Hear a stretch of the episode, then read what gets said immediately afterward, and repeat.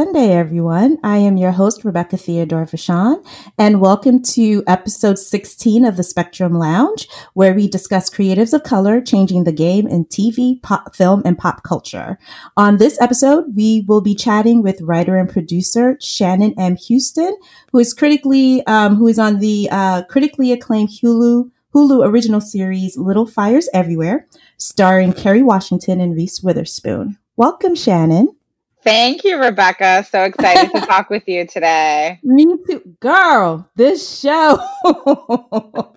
it's amazing. Number one, congratulations, because Shannon was actually my very second guest um, on uh, when I first started the Spectrum Lounge. So I'll, I'll put the link in.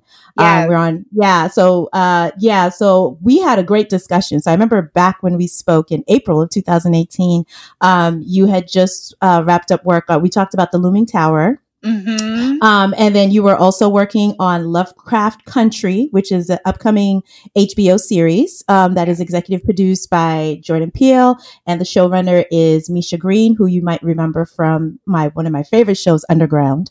Um, and so, yeah, a lot has happened in two years, Shannon.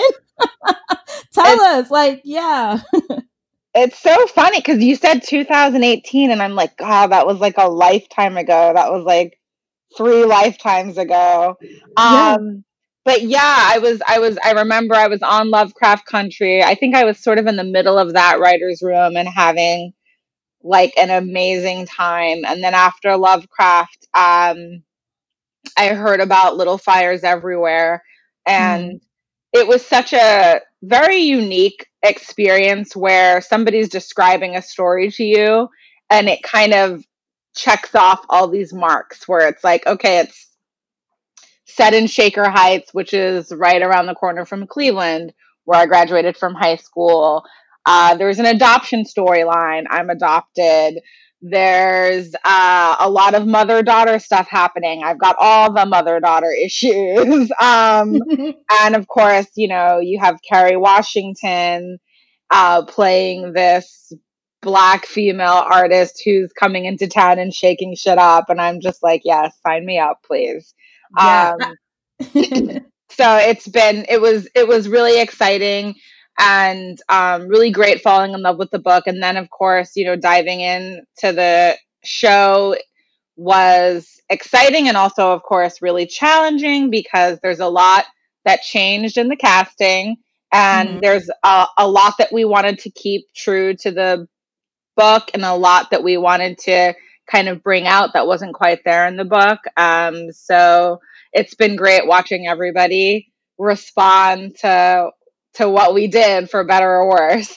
Right. So I know that, that, so like you said the this series is actually an adaptation um, of a best-selling novel by is it Celeste Ng, right? Yes. Yes, Celeste Ng, Little Fires Everywhere. Uh, of interest, uh, you could correct me if I'm wrong, um, because I know with we have Kerry and uh, Reese. Was that was, was Kerry's uh, character originally black in the novel, or was that no. something that they did? Okay. Yeah, that was a change that they made. I think uh, Reese Witherspoon's production company, Hello Sunshine, first had the rights to the book and uh, made the introduction to Kerry, and then that's how we ended up with Mia being black. And you know, obviously, that changes a lot uh, for a book that's about this artist who comes into town and works initially is working um, in this other woman's home. And so all of there were all these things that we had to really start thinking about and taking into consideration um, with the with that with that change. And i think we were successful but I, you know i leave that up to the viewers to decide. Um, well i'll have to say now I think by adding that layer, that dynamic, because I think I've been telling everybody to watch this show. I was just telling my sister the other day, um, and I I actually watched it last week. I caught up to all the episodes last week, mm-hmm. um, and let me tell you something. I honestly have not seen anything like this on television in a very long while, particularly when we're talking about uh, women centered stories, right? Mm-hmm. And you know, we we talk about feminism, and I what I love about Little Fires Everywhere is that there's this tension of like uh, race, class, and gender, right? Mm-hmm. So in, within one scene, you can kind of see all three of them at play. Mm-hmm. Um, and I love that it kind of subverts a lot of these tropes between the relationships between black and white women, because I do believe like while uh, there are a lot of female centric shows that are diverse, it does seem to me that sometimes they whitewash that. Like for some reason, there isn't like if you see a black woman and a white woman who are friends, like there are barely any conversations about race and class between them. It's right. sort of like, oh, we're all just women. We're all women and we're all oppressed and, you know, we need to right. fight together. And it's like our, our stories are a little bit different. And, and I love oh, that yeah. Yeah. And I think the reason for that is because it's uncomfortable and it's unpleasant. Mm-hmm. Um, and we had to have a lot of uncomfortable and unpleasant conversations in the writer's room to get to those scenes that you're talking about. So I think, um, and this is just true of American politics, like it's, it's so much more fun to just pretend that certain things are not happening. Um, it's so much more fun to be colorblind or to mm-hmm. say that you are. And uh, we had to address that, not just because of the casting with Kerry, but also because of where the story takes place. Shaker Heights was sort of like this emblem of quote unquote colorblind society in America. And mm-hmm. that was exciting for me because I was like, ooh, like this is one of those things where the actual location of the show is also a character. And so we used the history, this very strange, complicated, interesting history of Shaker Heights um, to help to help tell this story of the relationship between Mia and Elena. Right. So was was the show actually shot in Shaker Heights or was there no. a different location? Okay. Yeah, we we they used other locations. I wasn't on set a lot. I was on set for some of um, the scenes for my episode which were shot out here in LA. Um, I don't know where they sh- like the Richardson home. I can't remember right now where they shot that. Uh, but I know that that the showrunner and the producers, like right at the beginning of shooting, did take a trip to Shaker Heights just to like get the feel of the place and get an understanding of what it might be like to live there. Oh, excellent, excellent. Um, so can you tell us? I think one of the things that made me so excited about Little Fires Everywhere, besides the casting, um, I think because we follow each other on Instagram, I remember you posted a picture of the writers' room mm-hmm. uh, Little Fires. And it was, I was so happy to see, like, number one, it was so many women and yes. so many women of different races, which is, yes. which was great. Like, I saw black women, I saw white women, I saw Asian women. Um, can you tell us a little bit about the dynamic in, in the writer's room? Yeah, I mean, I, and I think Liz Tigelaar knew going into it that mm. she was going to need a variety of voices. Liz is the showrunner. And she really fought to have a lot of people in that room and a lot of different perspectives. And I think um, what it did is it gives proper voice to characters like Mia, to characters like Bebe. Um, I think that we we were all able to speak to very specific experiences, and I think the other thing that happened is there's always that crossover. Like at, uh, when we were working on the storyline between Lexi and Pearl, uh, it came up in the room. I don't remember exactly how, but we were all talking about how at some point in our time in school, somebody sat us down, somebody in a position of authority sat us down and told us that we were not going to get into that college, that we needed to take easier courses. And this was true for all of the women of color in the room that we'd had we'd had something like that happen. I think it's um I forget which episode it is, but it's the scene where uh, Pearl goes to ask to be in a uh, like more advanced math course, and the right. counselor tells her no, and that came from all of our um, all of our experiences with that. So there was a lot of like that crossover, and I think um, the, another way that I think the room was interesting and, and diverse is the the ways that we were all brought up. Like our all of us having strange, interesting, complicated relationships to our parents and our mm. mothers, and then a few of us being adopted and having those strange relationships with a biological mother and an adoptive mother and being able to bring like have some really intense awkward uncomfortable strange beautiful conversations about like what that experience is like. And and i think this big question of um what is a mother? What is a good mother? Which is constantly circling around the series.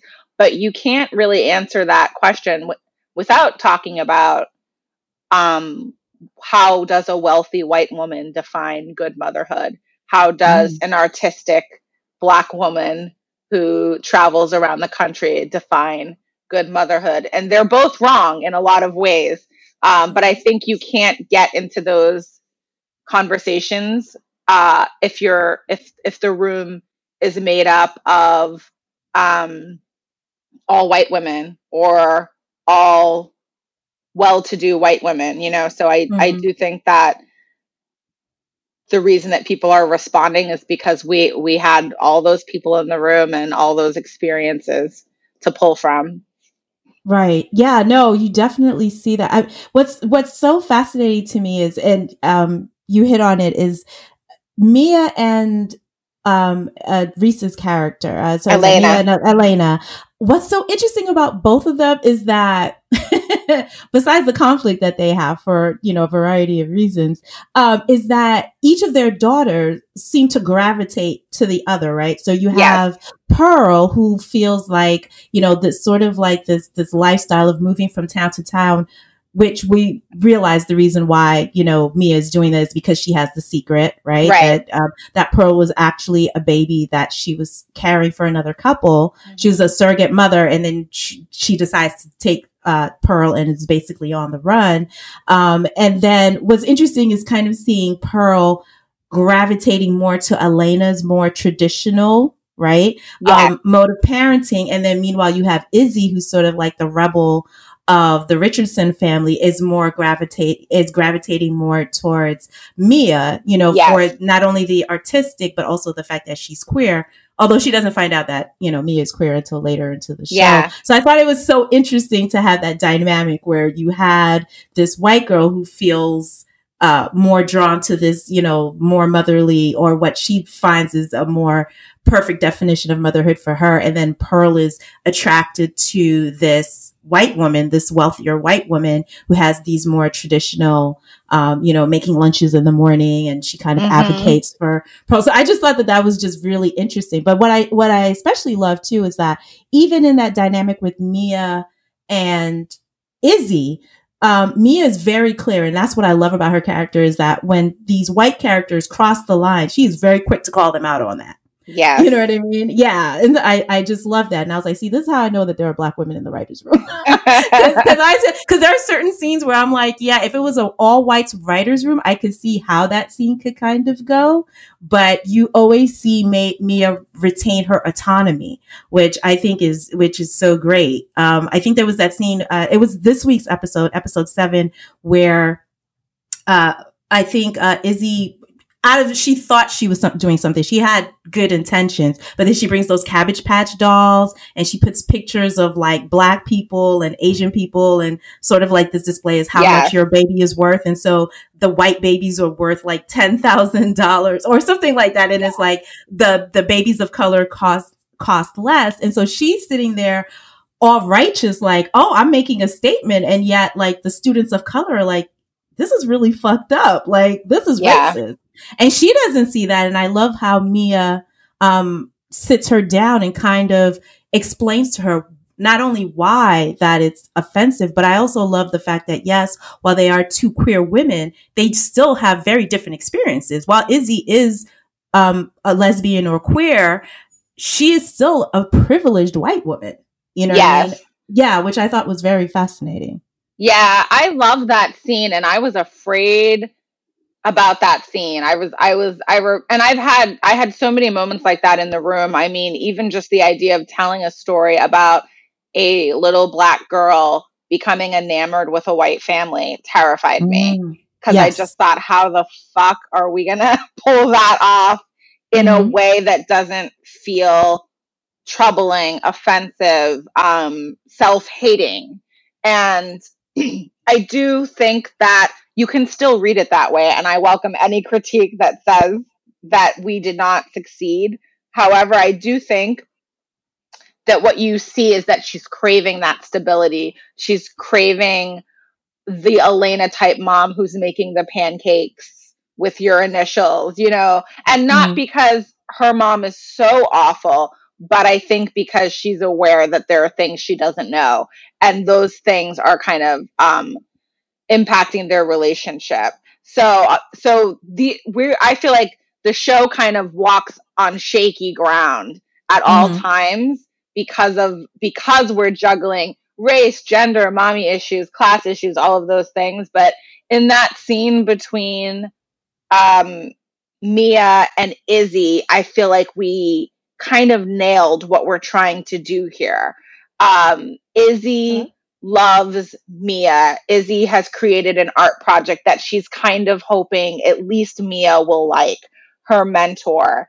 And Mia isn't saying, you fucked up. The project is awful. She's right. saying, interesting idea, but I can also see where you did not think at all about the impact of a wealthy white girl um, creating this display. And the display is accurate. And it came from um, this thing that we were talking about uh, that has always haunted me. It was an NPR story, and I think it was the the title of the story was black babies cost less to adopt than white babies. And oh, it was about the very strange, um, complicated uh, history of adoption in America. And what does that mean when mm-hmm. Uh, it's cheaper to get a black baby than it is to get a white baby? And so that's kind that's you know where she's the point she's trying to make is interesting, but Mia's reminding her of who she is. And, and I think the other thing I really was hoping people would take away from that scene is you watch the show and you're always thinking that Izzy is different from the rest of her family because she obviously is. And at the same time, she is a wealthy, privileged white kid growing up in a big ass home in Shaker. So she can put on, you know, her funky clothes and she can make her crazy art and she can develop a relationship with Mia, but that does not change everything about who she is.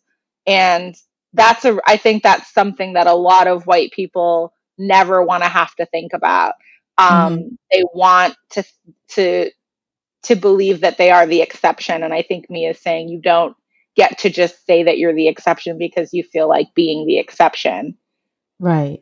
Right. Um, the other conversation that that's been really interesting on Twitter for people who live tweet little fires everywhere, um, in this, you know, has been the relationship between Elena's oldest daughter, Lexi, um, mm-hmm. and her black boyfriend, Brian. And Brian and Lexi have been like such a conundrum for me. Like it's it's so frustrating because number one, the actors are amazing. The actors who play Lexi and Brian are amazing. Yes. And the other thing is that with Brian, it's like oh brian. Like he's so like he can be so politically conscious and aware right? Like when he talks yes. about race he talks it in a very intelligent way. But then it's like yeah but your girlfriend is like this low-key racist you know person and it's like how do you reconcile but then you know I, I was having this conversation on twitter with other people was that brian is actually like a representation of certain black men that we know right that oh, yeah. are like very like woke and politically politically conscious but yet um, their choices. And let me be clear, it's not being an interracial relationship that makes it problematic, but the fact that you have a partner of another race, right, who is either white or non-black, who has very racist views, right? Mm-hmm. And I think it was a couple of years ago. Uh, it was a football player, um, and he had a white girlfriend um, who he had proposed to, and then there were old tweets of hers, right, that came out where she was saying like really racist and anti-black statements. And yes. even when these things came out, he stayed engaged to her. Like he had no problem with it. And so this is something that we've been seeing. Like, what was the conversation as far as like setting up that Lexi Brian dynamic in the writer's room? Yeah, it was it was tough. I remember thinking, uh, and we talked about why the fuck is he still with her after you know, the stolen essay thing. Why would yes. you stay with her? And in a very simple way, I think we we had to remember he's a kid and he wants to have sex with his girlfriend. There's that. There's that like very basic element of like he's 17, 18 years old. They haven't had sex yet. So and you know, in the I think it's in episode 3, that is literally what she does to get him off of the Pearl essay. She's like, "Okay, never mind, we're not waiting. We can do it now." Um so I think part of it is understanding when you're a teenager, you are generally not making your best choices as far as relationships go. Um, right. And then there's this thing that you're talking about, this very real thing of um, black men um, dating outside of their race, and and it's, it's I think people have said before something to the effect of.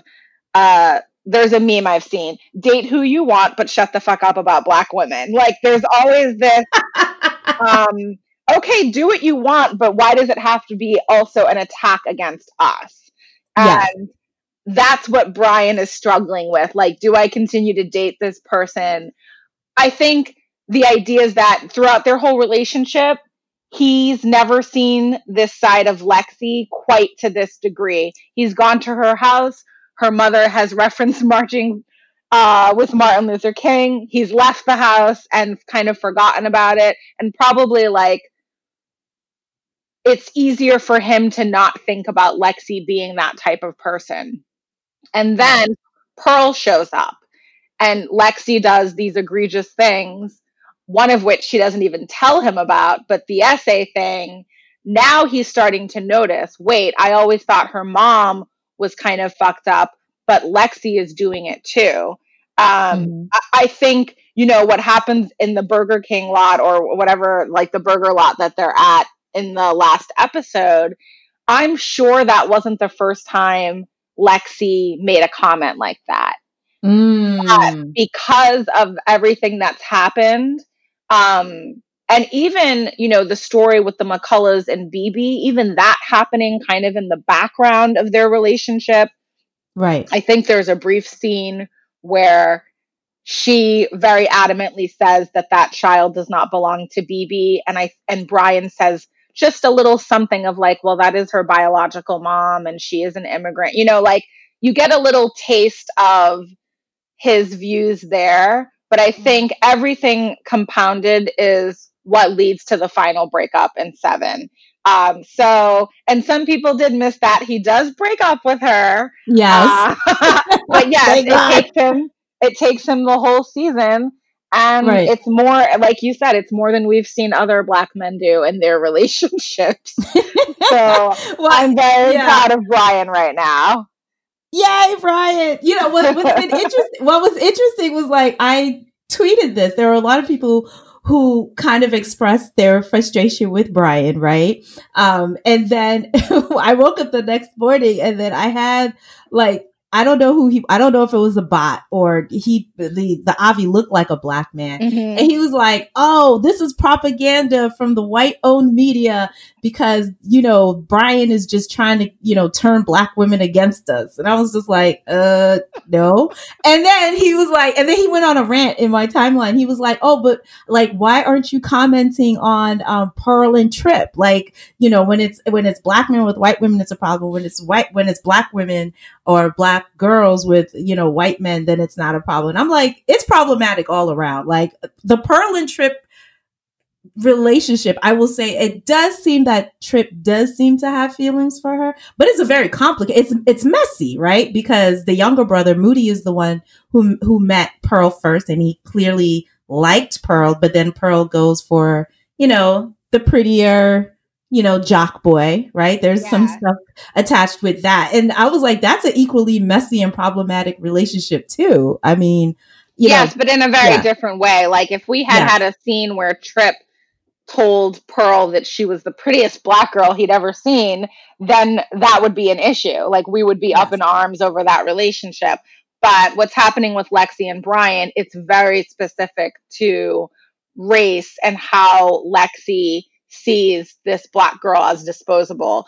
Um, mm-hmm. And with the other interracial relationship, it's troubling because it's a secret and it's two brothers and mm-hmm. they're in Moody's ice cream truck, which infuriates me to this day. Um, oh, but that's where they are. Oh, they're wow. in Moody's truck. So, um, so yeah, it's it's. Uh, I mean, I I think we've we have uh, established that all of the relationships are troubling and problematic to some degree. But yes, Lexi and Brian are specifically dealing with this question of race and and privilege and like mm-hmm. him him seeing Lexi for who she really is for the first time. Right. Yeah, and the other thing that I see too is like as far as uh when Moody starts to suspect that something's a little off because I think uh, Pearl blows him off one day by saying that she has a meeting with like yes. some sort of black student union. Yes. And then come to find out that that's not true, that she's actually with Trip.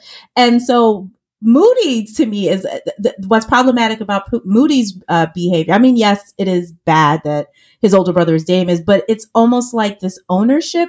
It's almost like that. Well, I'm the nice guy, and you should be going for me, which is problematic in its own way. Yeah, right? because we see that too, where there's a with certain men, there's this ownership they have. Um, it's like this performative, like, well, I, I, I'm a nice guy. So s- since I'm nice, you should be with me. You shouldn't be with that guy, you know? And as we've seen in real time, that can lead to violence, right? And, yeah. and just all sorts of problematic behavior with that. So yeah, that's, um, that's equally messy.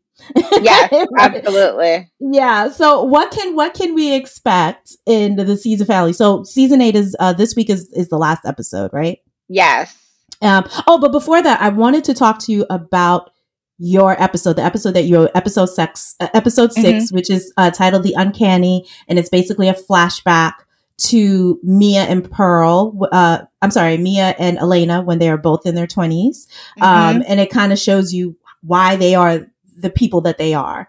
And I have to say that that is actually my favorite episode. Um, and so, I, and so I just wanted to, um, how did you come about with writing? Was that from the book or was that something that you created yourself or? So Mia's storyline was in the book. There is a flashback to um, her childhood, her early days, and then her going to school and um, developing this relationship that's not romantic in the book but she develops this really strong connection with her professor and then makes this very interesting choice to become a surrogate. So that was all there. And you know, of course, we we did some tweaking. I mean, the major change that we made being that she does have a romantic uh, relationship with Pauline.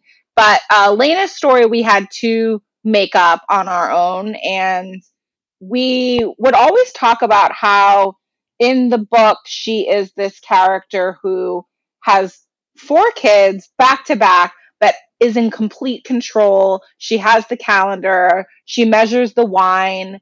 And what we started asking ourselves was, who really does this? Who mm-hmm. who is this person and are you born this way? No. Something happened. And what we decided was something happened where she lost control and she decided, I'm never going back to that again. I'm never going to allow myself to become the kind of person who breaks dishes, runs to CVS for a pacifier, and ends up in Rochester with her ex. Like she unraveled in that in that time period and what she did to make sure that never happened again is she created a system that works for for her what's mm-hmm. happening over the course of the series is somebody shows up in town and the way she feels is they're ruining her system. She has a perfect ah. system. She's got everything under control. And all of a sudden, Mia sh- comes into town and she's feeling white guilt for the first time. She's being challenged. Her friend is about to lose her baby. So she's feeling that very familiar unraveling that she hasn't felt since Izzy was born. Um, and we also wanted to explain the relationship between Elena and Izzy. Why is this child such a trigger for her? What could this child have ever done to her?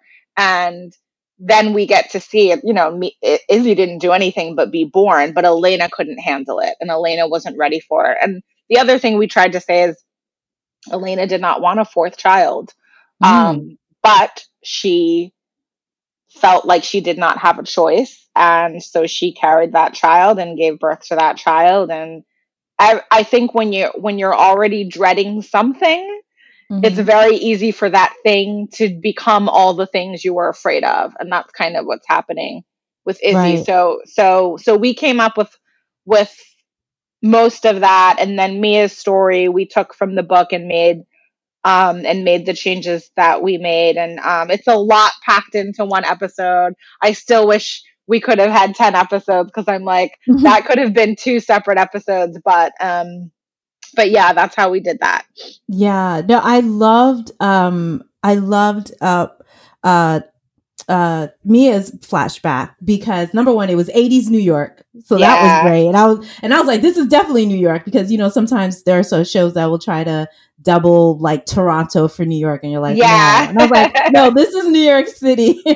and um, but yeah, that love affair between Mia and her professor, um, played by Anika Noni Rose, she was amazing in that role. And yeah, um, everybody was talking about Tiffany Boone. Like, can yeah. we talk about Tiffany Boone for a second? Because I was just like, I've never seen anything like that before. Like, she had Kerry's mannerisms down co- and it was it was it wasn't like a I don't want to say it was like a mockery. It was or imitation. It was really the spirit of Kerry. Like if you imag- imagined a younger Mia, yeah. like the way she would hold her head and the yeah. way her eyes would get all wide. I was like, wow. It was so perfect. And it was so perfect that the episode was already titled The Uncanny because mm-hmm. that's the feeling that you have looking at her. And I know she did a great job because when I was watching episode seven, I looked at Kerry Washington and I thought for a second it was Tiffany. Wow. Um, like that strange thing of like I remember when I first saw the movie Malcolm X and mm-hmm. I would see pictures of the real Malcolm X and I would see, still see Denzel playing Malcolm X, like yes. that feeling of mixing up the actual actors and the actual people. That's how I felt when I saw Seven. And I, when I saw Six, I was like, this is like insane how mm-hmm. great Tiffany is. But then when I saw Seven and for like half a second thought I was watching Tiffany again, I was like, oh shit, she really did it. Um, but yeah, like terrifyingly great. And I'm really excited to see her do anything she wants to do now. Yeah, and it was and it was so special, especially because it was this episode was written by a black woman and it was also directed uh, mm-hmm. uh, by Nzingha Stewart, who's a fave of mine. And so it's just like this is what happens when you let black women tell their stories. Like, yeah that is so like I think about this show and then I also think about um Watchmen, right? Like yeah. um the the the the uh sh- the showrunner for for Watchmen, he said this repeatedly. He was like I walked into that writer's room with like so many ideas, even as a well meaning progressive white man. But he was just like, I just let the black writers, like, we would have these, you know, I would come in with these stories and they'd be like, oh no, this is a shitty idea. Let's not do that. yeah. and um, and so as as far as you being, because I know it's you, Ad- Attica Locke, and mm-hmm. I believe there's another black woman on on the Ramla Ramla Muhammad. Right. So and our guys- writers, uh, I should say, our writer's assistant was is also a black woman, Catherine Kearns. Oh, amazing. Yeah. So so did you guys ever feel like so did it ever feel collaborative because I know there's been stories where some black writers kind of feel like they're the token in the room and they feel like they're the race police. Did you guys, did you, Attica and Ramla, ever feel that way? Or did you guys ever feel like, okay, we have this safe space where we can say what we feel? Yeah, I mean, I think it's always a balance. Like, I, I don't think, I don't think I ever feel a 100% my authentic self in any job. Do you know what I mean? Like, it's, it's still a job I can only get so buck wild. I'll do what I can. I'll say what really helped, what I was excited about was um, between myself, Ramla, and Attica, anything that I said, and we, of course, we didn't agree all of the time. Um, but I didn't feel like that thing in the back of your brain where you're like, these white people are going to go home and be like, Shannon's crazy. Black women are crazy. They mm-hmm. can't say that because there's two other black women Um, there's also the the third black woman, the writer's assistant. Like I'm not the only one. So I'm gonna sound like I'm crazy, but not crazy for a black woman, just crazy Shannon. Um, when I say certain things. Mm. Uh, you know, like I, I, I was really grateful for that. And, and there were definitely things like, um, like some major moments where we had to be like, there's not a black mother in the world who's gonna X, Y, and Z. You know, like uh, mm-hmm. uh, there's the episode, that, you know, that that scene where Mia comes driving over to the Richardson house in the rain, screaming at Pearl to get in the car.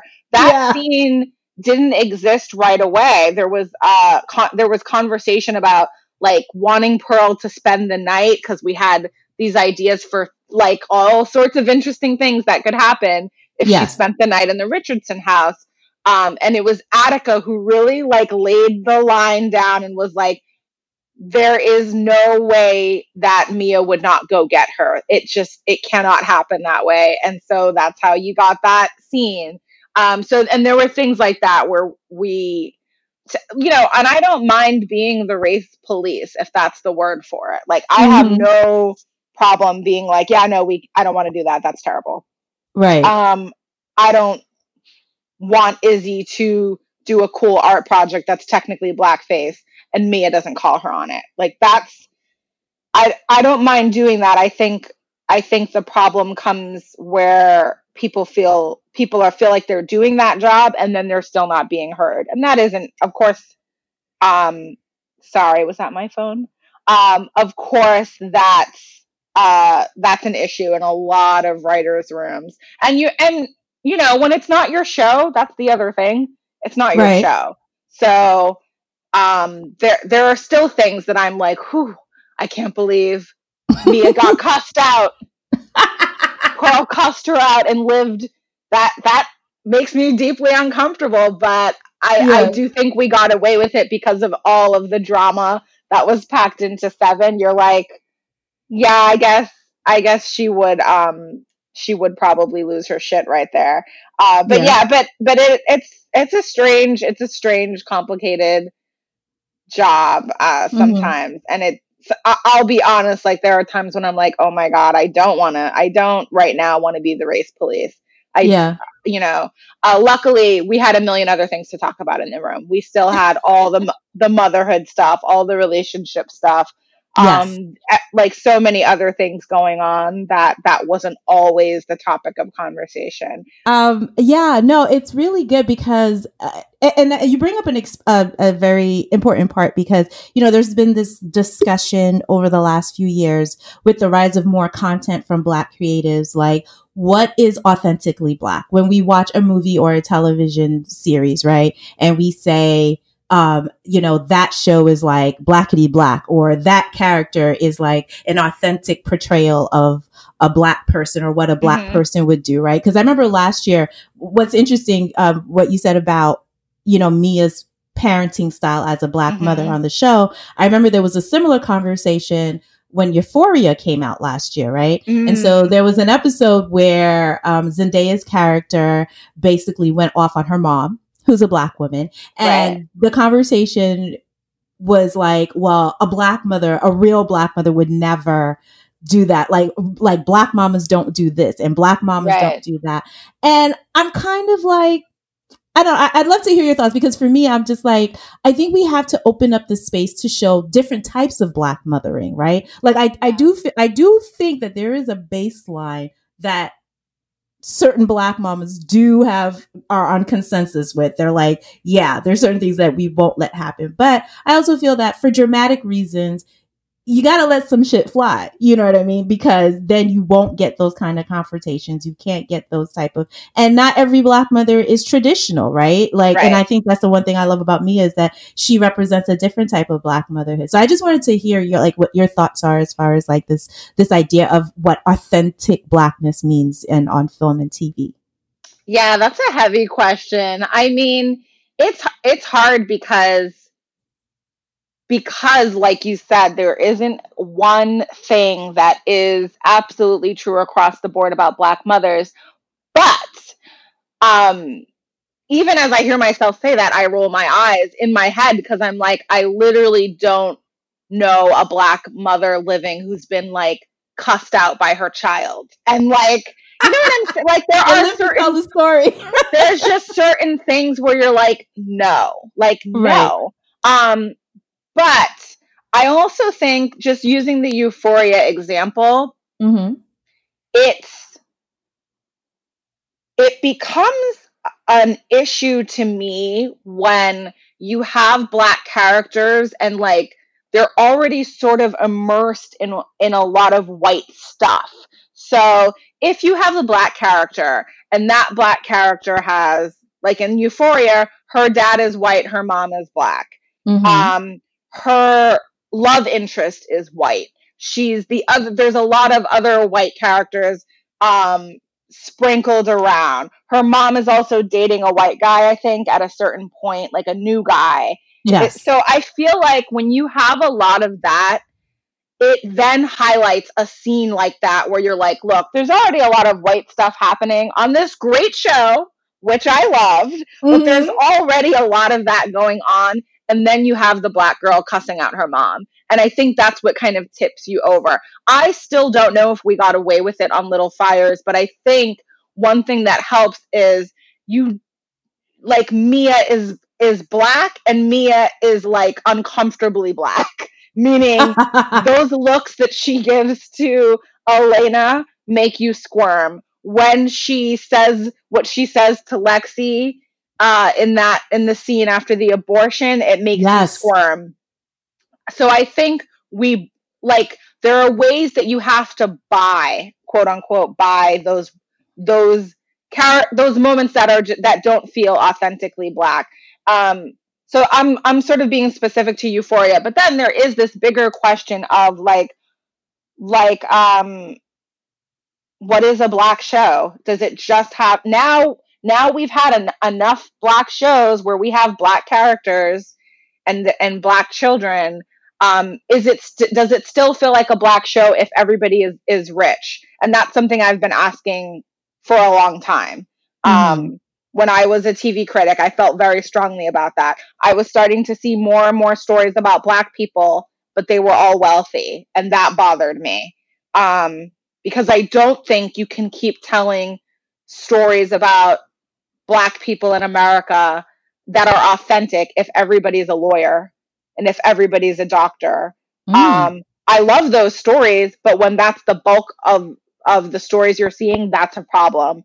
Um, can you know it's the, it's a similar thing with interracial relationships where I don't think people would feel troubled by them if they weren't everywhere. If every single black character on TV doesn't somehow at some point end up with a with a white person. I think somebody on on Twitter the other day was saying that it's happening with a lot of the queer relationships too, where yes. yes. you got you guys are giving us diversity you guys are giving us a black character you guys are giving us a queer black character but you sure are making a point to make sure that that black character is is in an interracial relationship with a white person they're not mm-hmm. ever in an interracial relationship with another person of color that's troubling so i just think um i think keep keep we keep interrogating that and we keep saying like okay now you guys have figured out um, that you can call a show black by just having a lot of black characters, but but the audience is going to tell you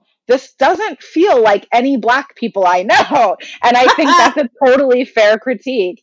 Um, yeah. This doesn't sound like like nobody's talking like this.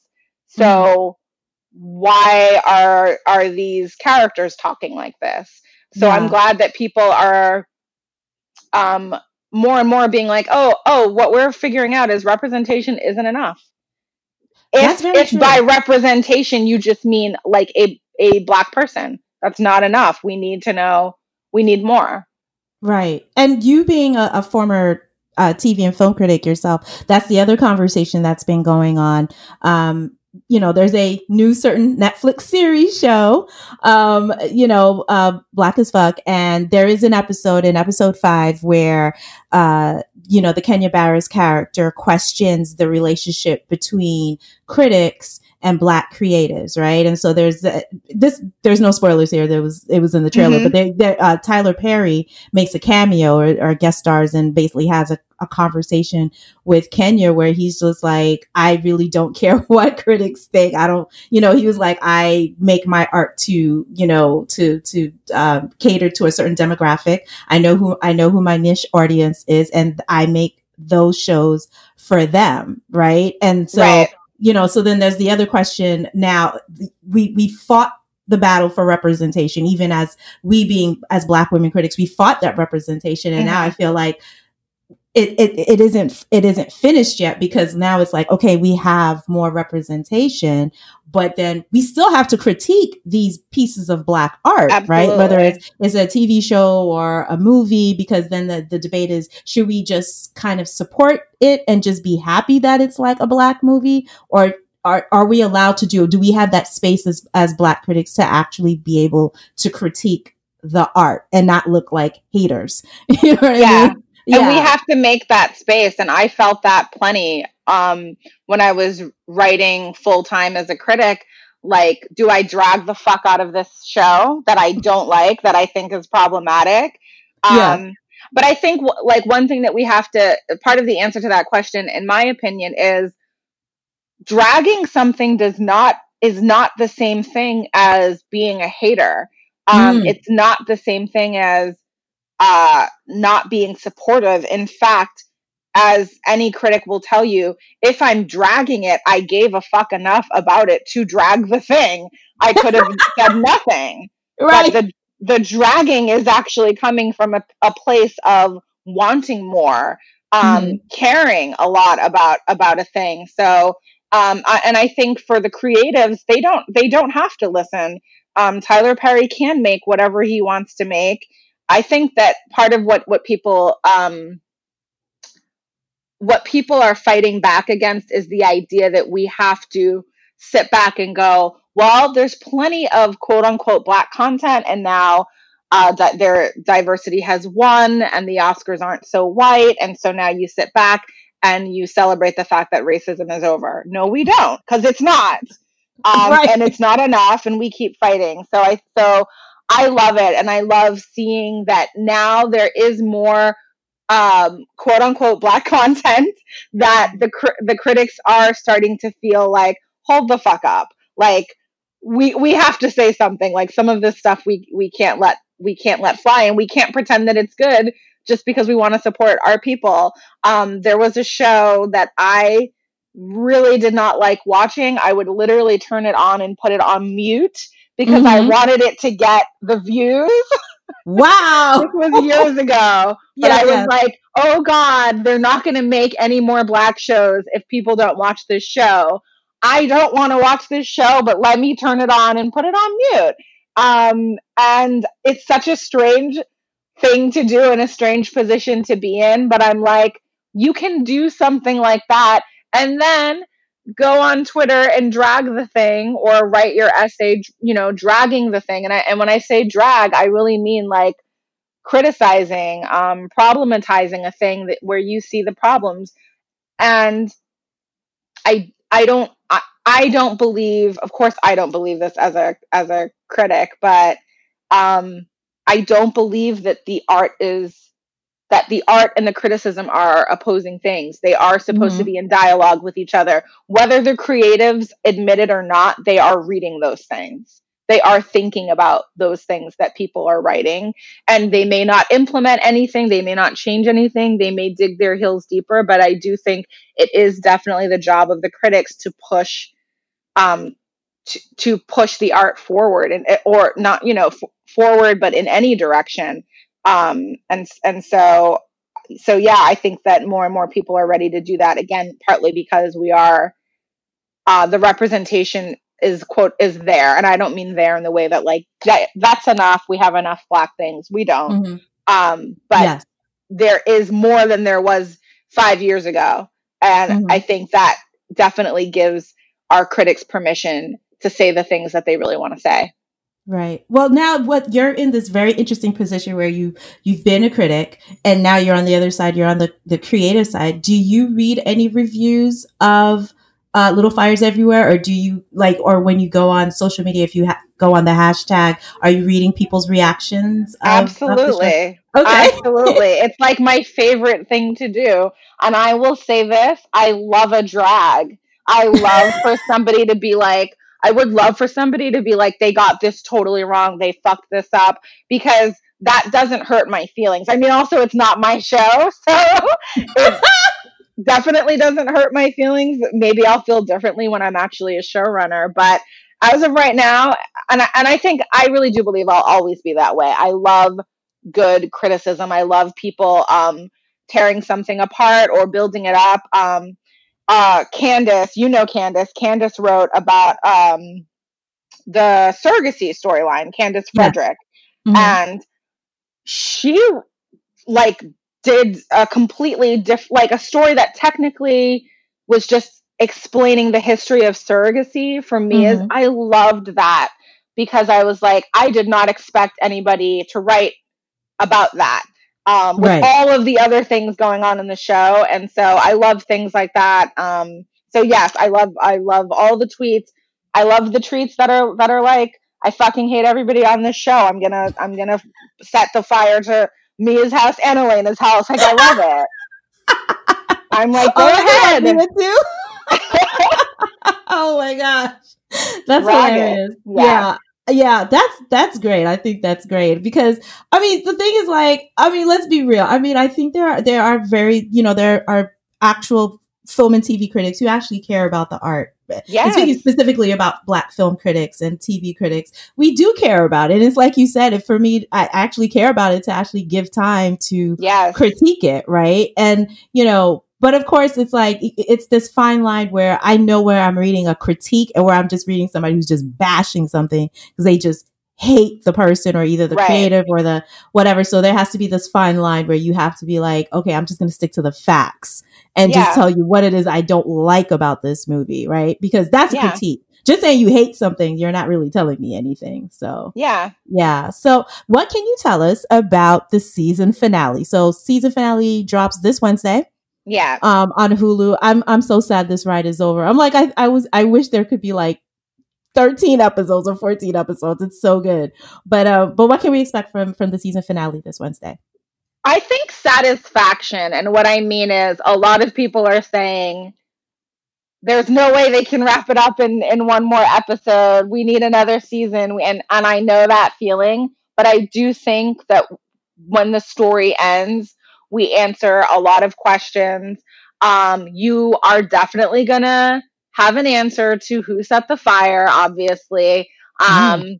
But I, I, I do think that the the conclusion is is satisfying and that um, it does a good job of giving you like a future to imagine for the characters, but also like wrapping up this this particular story that we've told um, I think, and I guess maybe I shouldn't say satisfied because I'm sure there are going to be people who don't like certain things, certain, um, like just the way that it ends, but we do have to end it. Um, so I, I think people will feel strongly one way or the other. Um, mm-hmm.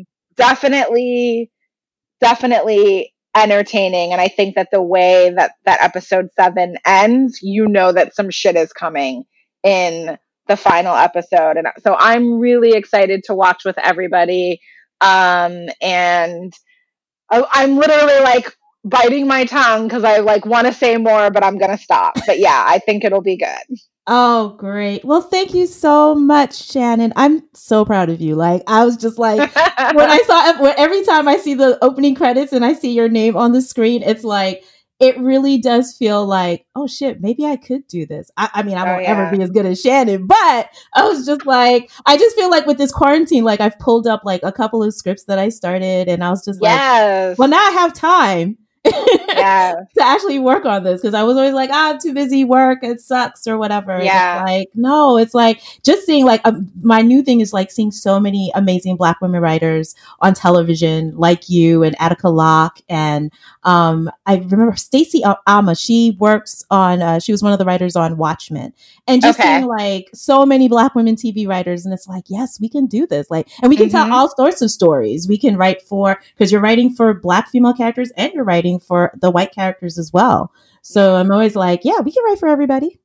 oh, for sure. Oh, for yeah. sure. Um, right. I'm I'm so glad and I'm excited for everybody. And I think that's another thing I would say. Like when I when I think about this show, I'm like, I really want people to look at it and also be like, what's my version of this? Like if I were gonna tell the story of my relationship, my complicated relationship with my mother, what's the story that I would tell? That's how we get to that thing you were talking about earlier of like a diversity of of black stories of black of stories about black mothers we get those by by us telling those stories and taking those risks and being like i think too a, a balance of a, a healthy balance of um of not being afraid for a black character to not quite fit the mold, like the way Mia doesn't quite fit the mold in all the ways. I know that there's a million other stories out there uh, that are like that, and so yes, I please keep writing and and and watching. Like a, a big part of a big part of what I do just comes from literally watching a lot of TV and a lot of movies um, and reading mm-hmm. and and you know being inspired by those things and and feeling what you're feeling now, which is you know what? Let me open up my shit because I got some shit too. I might have to send them to you so you can take a look at it. Please do. Please do. All righty. Well, thank you so much. Thank you for listening to another episode of the Spectrum Lounge. See you soon.